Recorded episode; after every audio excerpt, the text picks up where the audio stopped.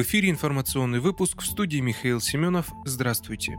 Губернатор Белгородской области Вячеслав Гладков сообщил об обстреле с территории Украины двух приграничных сел. Идет обстрел со стороны Украины Журавлевки и Нехотеевки. По докладу дежурной группы, в Нехотеевке разрушен дом и гараж, пострадавших среди мирного населения нет. Обстрел продолжается, написал Гладков в телеграм-канале. Приграничные с Украиной села Белгородской области с начала специальной военной операции 24 февраля неоднократно подвергались обстрелам с украинской стороны.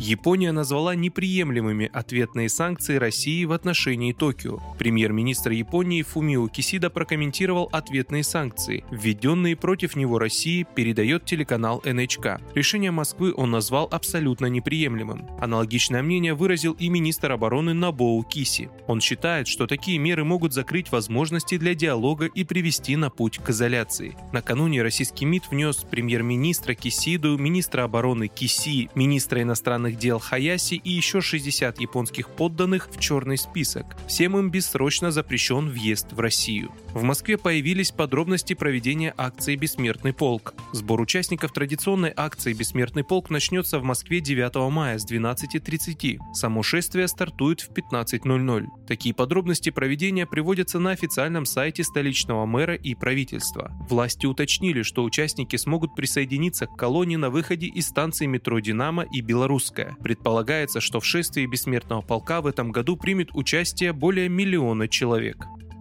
Глава гидромедцентра Вильфан заявил о возвращении теплой погоды в Москву с 6 мая. Теплая погода вернется в Москву с пятницы 6 мая. Такой срок назвал научный руководитель Гидромедцентра России Роман Вильфанд. По сведениям метеорологов, в предстоящие выходные дни дневная температура воздуха в столице будет достигать плюс 13-18 градусов. Однако ожидаются небольшие дожди. Ранее глава Гидромедцентра заявил о похолодании на 6-8 градусов в Московской, Ростовской, Волгоградской и Курской областях. Вильфанд подчеркивал, что май – это месяц с изменчивой погодой, к которой россияне должны быть готовы. По его словам, в это время можно ожидать чередования потепления и похолодания. Вы слушали информационный выпуск. Оставайтесь на справедливом радио.